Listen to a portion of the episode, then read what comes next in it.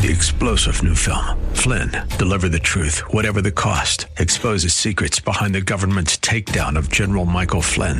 Flynn knew what the intel world had been up to. He ordered the first audit of the use of contractors. This set off alarm bells. He told the truth. He was the most dangerous person for Donald Trump to hire. They had to get rid of Flynn. Flynn, deliver the truth, whatever the cost. Available now. Watch it today. Go to salemnow.com. Salemnow.com.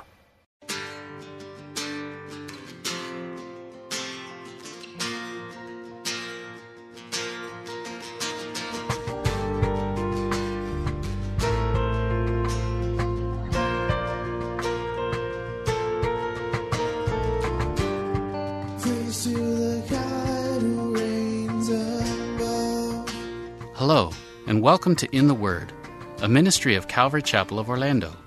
We hope that God speaks to you today as we continue our study verse by verse, chapter by chapter through the Bible with Senior Pastor Will Ramirez.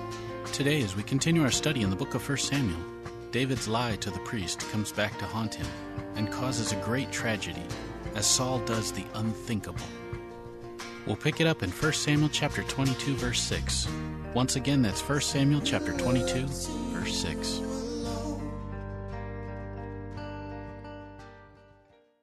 All right, 1 Samuel 22.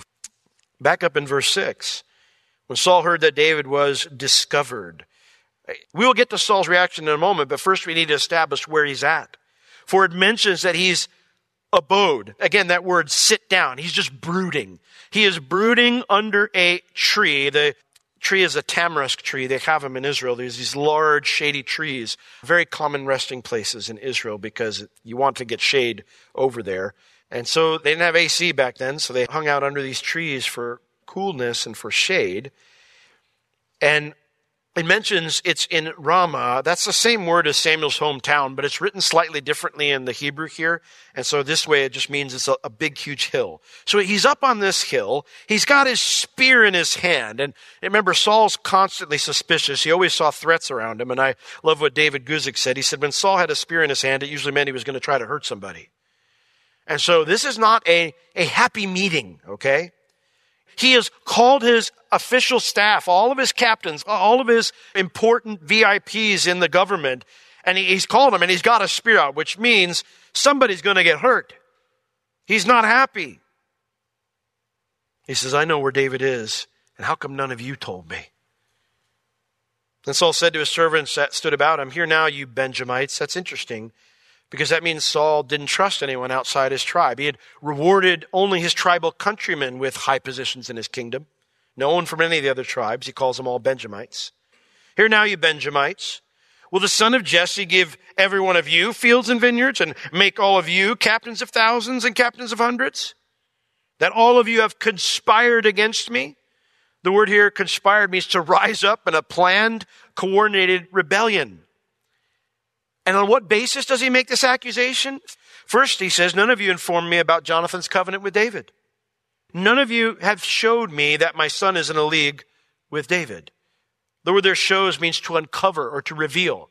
How, how come you didn't tell me about this? That he, he cut a covenant with David. The second accusation, or second piece of evidence is he says, none of you feel sorry for me. The word there means to feel grief, anxiety, or concern. None of you are worried about me. None of you feel bad for me. None of you concerned for the danger I'm in. What danger are you in, Saul? The word narcissist is thrown around way too much these days, but Saul is the real deal. Narcissism is defined as this a personality of selfishness involving a sense of entitlement, a lack of empathy, and a need for admiration. That's all. I mean, he is so needy and he doesn't see anything around him. He doesn't perceive any of the hurts around him. All he has is thoughts for himself. Now, this statement, my second piece of evidence is none of you feel bad for me. That is a manipulative means of communication. That's an unacceptable form of communication for a Christian. And when we do exercise that type of communication, it grieves the Holy Spirit. In, Ephesians chapter 4, it tells us Let no corrupt communication come out of your mouth, but that which is good to the use of edifying, that it may minister grace unto the hearers. And do not grieve the Holy Spirit of God, whereby you are sealed unto the day of redemption. The, the idea of let no corrupt communication proceed out of your mouth. All of our communication should always be pure, undefiled by manipulation. It should never be corrupted, perverted, twisted. It should never be different than, like, I shouldn't be saying one thing but mean something else. Never. That should never happen in my communication.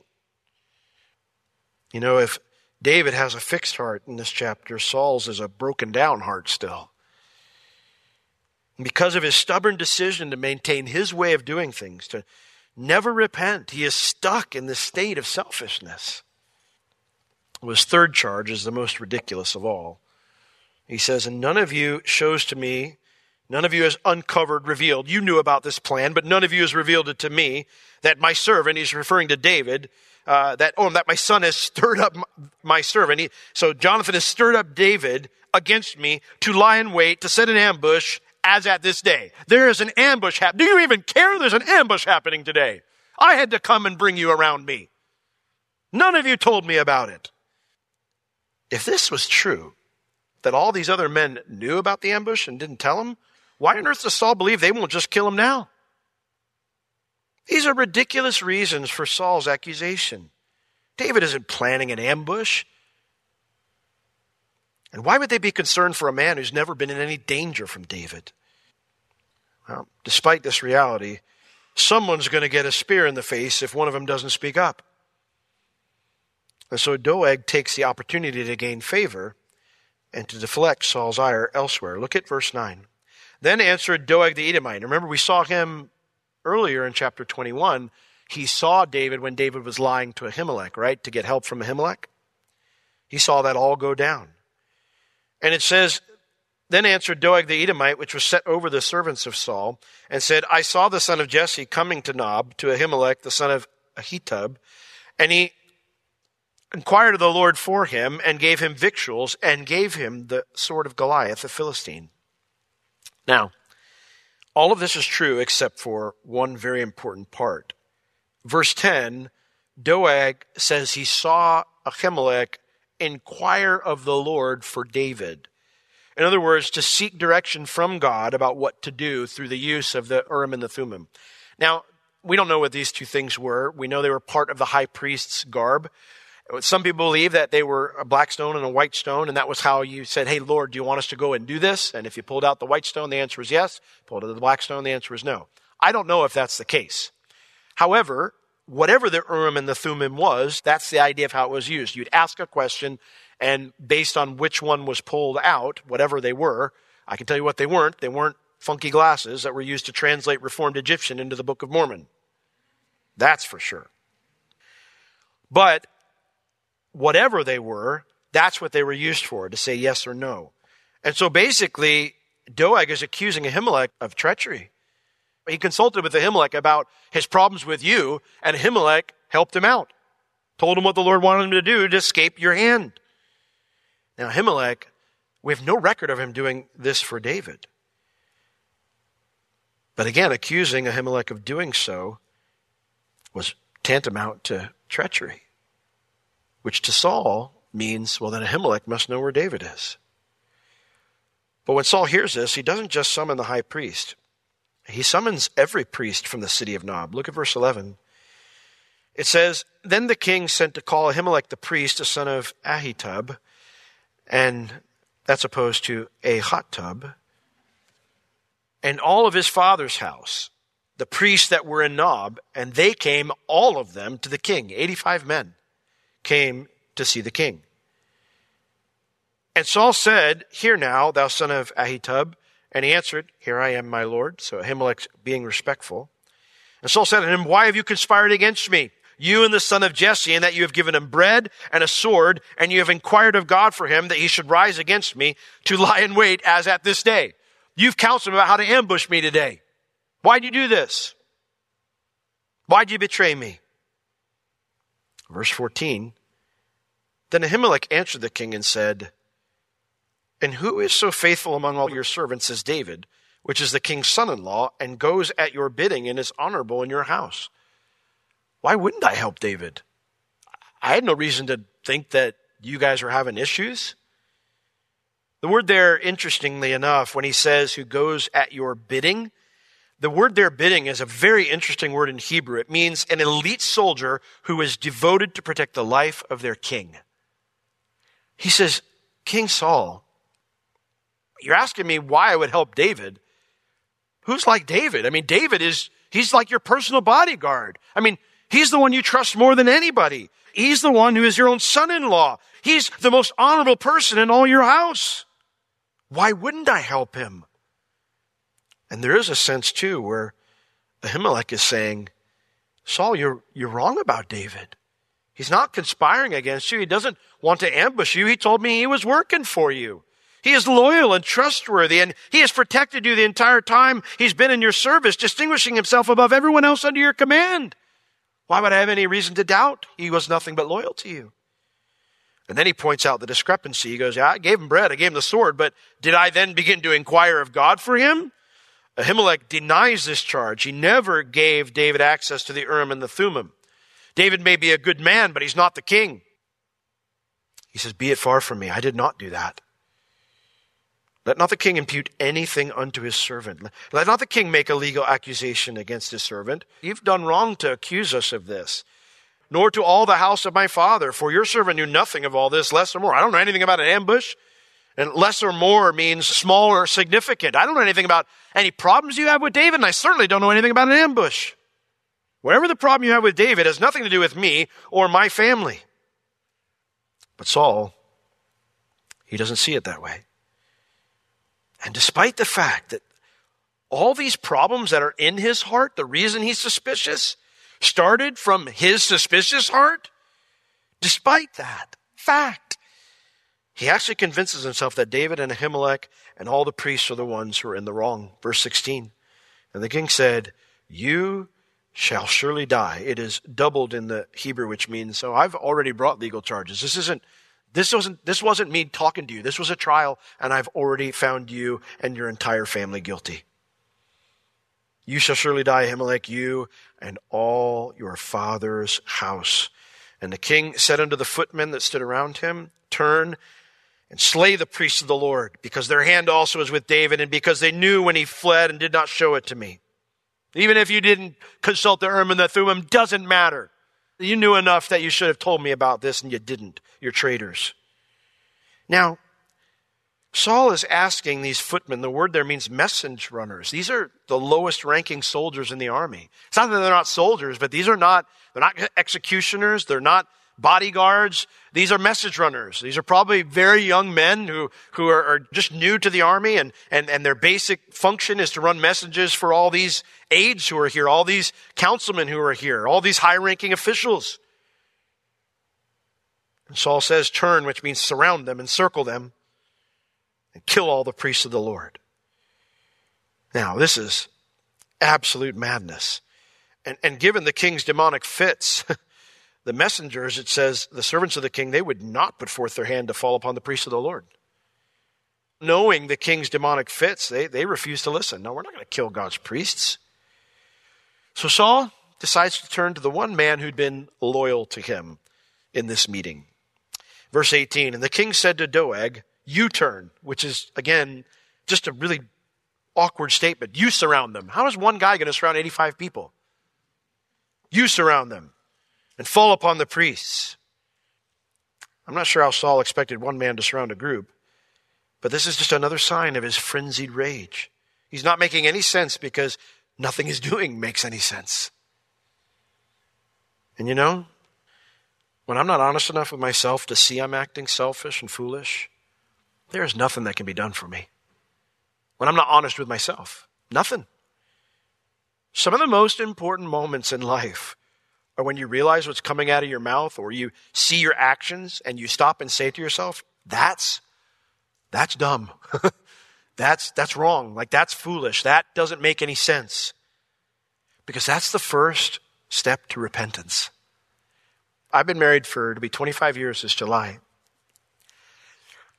And when we first got married, I said a lot of stupid things and didn't realize how dumb they were. But it's funny how we fight now. There'll be times when things are getting a little heated, some intense fellowship. We don't argue. We're having some intense fellowship. And uh, I'll say something and she'll look at me and I'll just start laughing. Cause I'm like, that was, that was really, that was unintelligent. I was like, that was unfair, wrong, just absolutely absurd. I am making no sense. I am sorry. Will you please forgive me? Because that's the first step to, to making things right. It's the first step to getting a fixed heart instead of remaining broken down. We, we treat certain things like a disease today, and I, and I do think that some things are. But narcissism is not a disease or a mental disorder. Narcissism is a sinful mindset that needs to be repented of. But because Saul is nowhere near that point, he not only does this wicked thing, for it says, Doeg the Edomite turned, and he fell upon the priests and slew on that day 85 persons that wore a linen ephod. Killed 85 priests. Not only does Saul do that wicked thing, but he goes 10 steps farther into evil. Look at verse 19.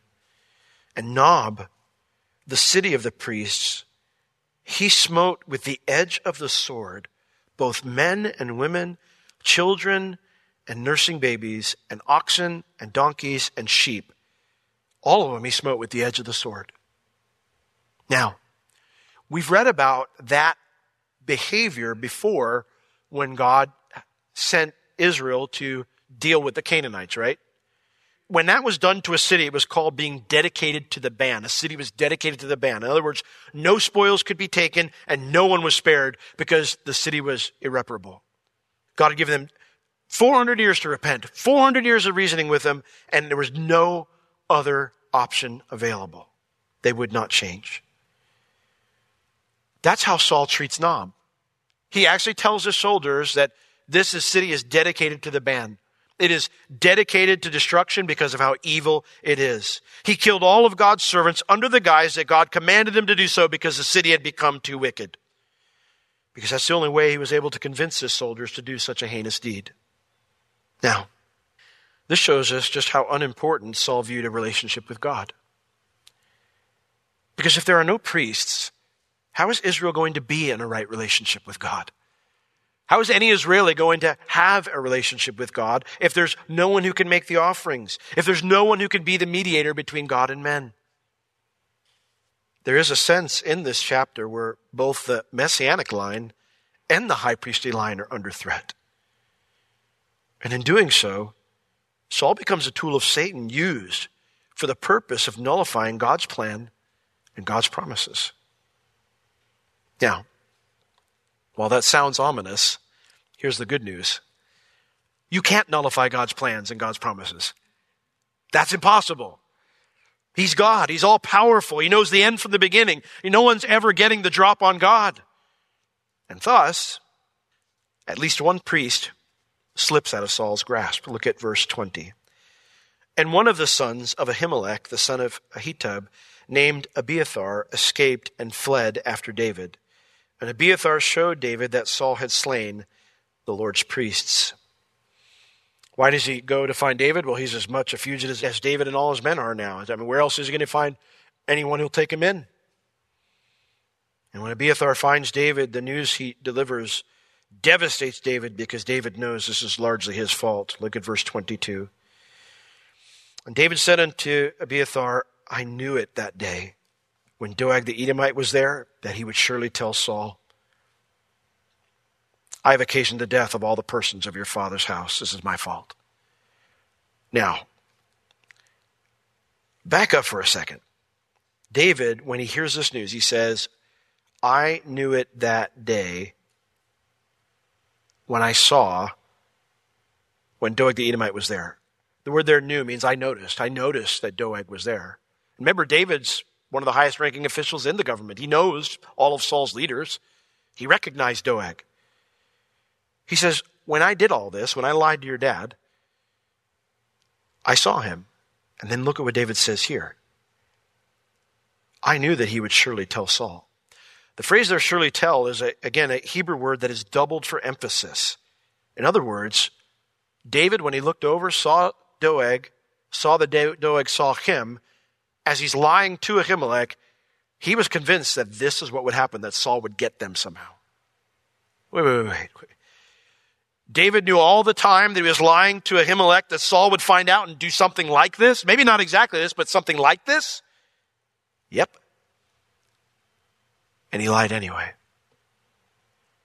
And so after he lets that settle in, he says, I have occasioned the death of all the persons of your father's house. That word occasioned is the same word for turn when Saul gave the order to kill the priests. He says, Abiathar, Doeg might have wielded the sword, but I'm the one who surrounded him and murdered him. This is my fault. Now, that is heavy. And that's something that David would carry with him for the rest of his life. But I will say this what a difference between David and Saul when they are confronted with their sin. David doesn't kind of go, "Oh, wow, man, that's just that's just too bad. Don't know how that happened." No. David confesses his sin to this man who he says, It's my fault your dad's dead. It's my fault all your, your family's dead. I knew, I knew something like this would happen. I mean, I know maybe I didn't know exactly this would happen, but I knew something like this would happen. I knew Saul would take vengeance against your family. I knew he'd do something. And this is why David is a man after God's heart. He understands what God wants. He doesn't try to color his sin to be more pretty. He doesn't try to blame others or scoot around his sin to make it less ugly. And this is why it's so important to fix your heart when you feel afraid. Because these are the kinds of devastating things that happen when we decide to let fear or selfishness rule our hearts. Others get hurt. So please don't do that. You got something going on it's really frightening you right now. Bring your heart to the Lord. Take those thoughts captive. Put a guard in your heart through God's word and God's peace so that you don't bring that type of hurt through foolish decisions that you make when you're afraid. You might be saying, well, Pastor, well, what do I do if I've already made bad decisions like this? What if I've already brought harm to others because I didn't let God's word rule my heart and guard my heart and God's peace guard my heart? Well, David can't go back in time and bring all these people back to life. You cannot go back and change any of that. But you can bring your heart to the Lord and fix it so that you can make good decisions going forward. Look at what David does in verse 23. David says, Abide thou with me. Remember that word abide, it means to sit down, rest. Says, Abiathar, find rest here. You're going to be okay here. You're going to be safe here. And don't fear. Don't make the same mistake I made. For he that seeks my life seeks your life. How could Abiathar know that God would take care of him after everything else that's happened? Because being with David was the safest place to be right now. Because God's not going to let Saul kill David because God made David a promise. And so he tells Abiathar the lesson he learned. The same man who is powerless to kill me, even though our situation looks really bad, he will not be able to kill you if you are with me. David encourages this heartbroken, terrified man with the truth he learned from his own troubles. If you have made a bad decision in the past, the first thing you need to do is determine to comfort others who are going through the fear that you went through so they don't make the same mistake. To comfort them in the same way you've received comfort from the Lord. And then, second, the second thing you need to do is do whatever it is, whatever is in your power to fix the situation you brought about. Look at what David says at the end. He says, But with me you shall be in safeguard. The phrase there, in safeguard, means to make it your mission to guard or protect someone. He says, Abiathar, I treated your family with selfishness and with deception. I'm, I commit to you right now, I will not do that with you. I will make sure you're protected. I will put you before myself. And you know, that's what repentance looks like. That's what repentance looks like. The word repentance means to change your mind, to turn around. And a repentant heart, that's what a fixed heart looks like too. David cried out, Be merciful. And he got to the cave, Be merciful unto me, O Lord. Don't destroy me. I have messed up big time. One prophet would say, Lead me to the rock that is higher than I. David said, I can't do this on my own. I need you to take me somewhere that's above any place I can get to on my own. You're the only one that can lead me to safety. If your heart is overwhelmed, run to the Lord. Let Him lead you to a safe place.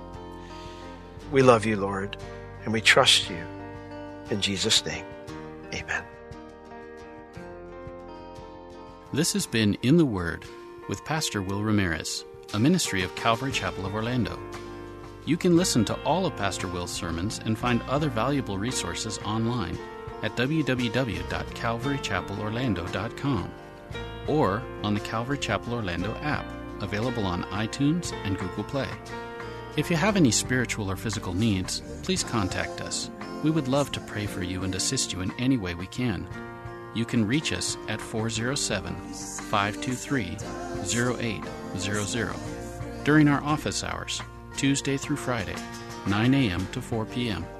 Thank you for joining us today. We will see you next time as we continue to learn, walk, and live in the Word.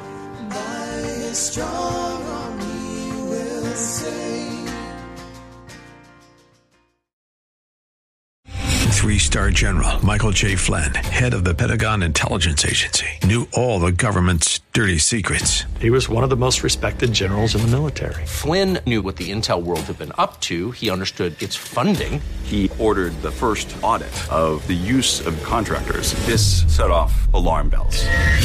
The explosive new documentary, Flynn, Deliver the Truth, Whatever the Cost, uncovers the facts behind this scandal. Flynn told the truth. He was the most dangerous person for Donald Trump to hire. I find out the worst enemy that I'm going to face in my life is right here in America. They took my assessment and they wanted me to change it. And I was like, I'm not changing it. They had to get rid of Flynn. With in depth interviews, archival footage, and never before seen personal records of the man behind the headlines. I just felt like I was drowning. Flynn, Deliver the Truth, Whatever the Cost. Available now. Watch it today. Go to salemnow.com. Salemnow.com.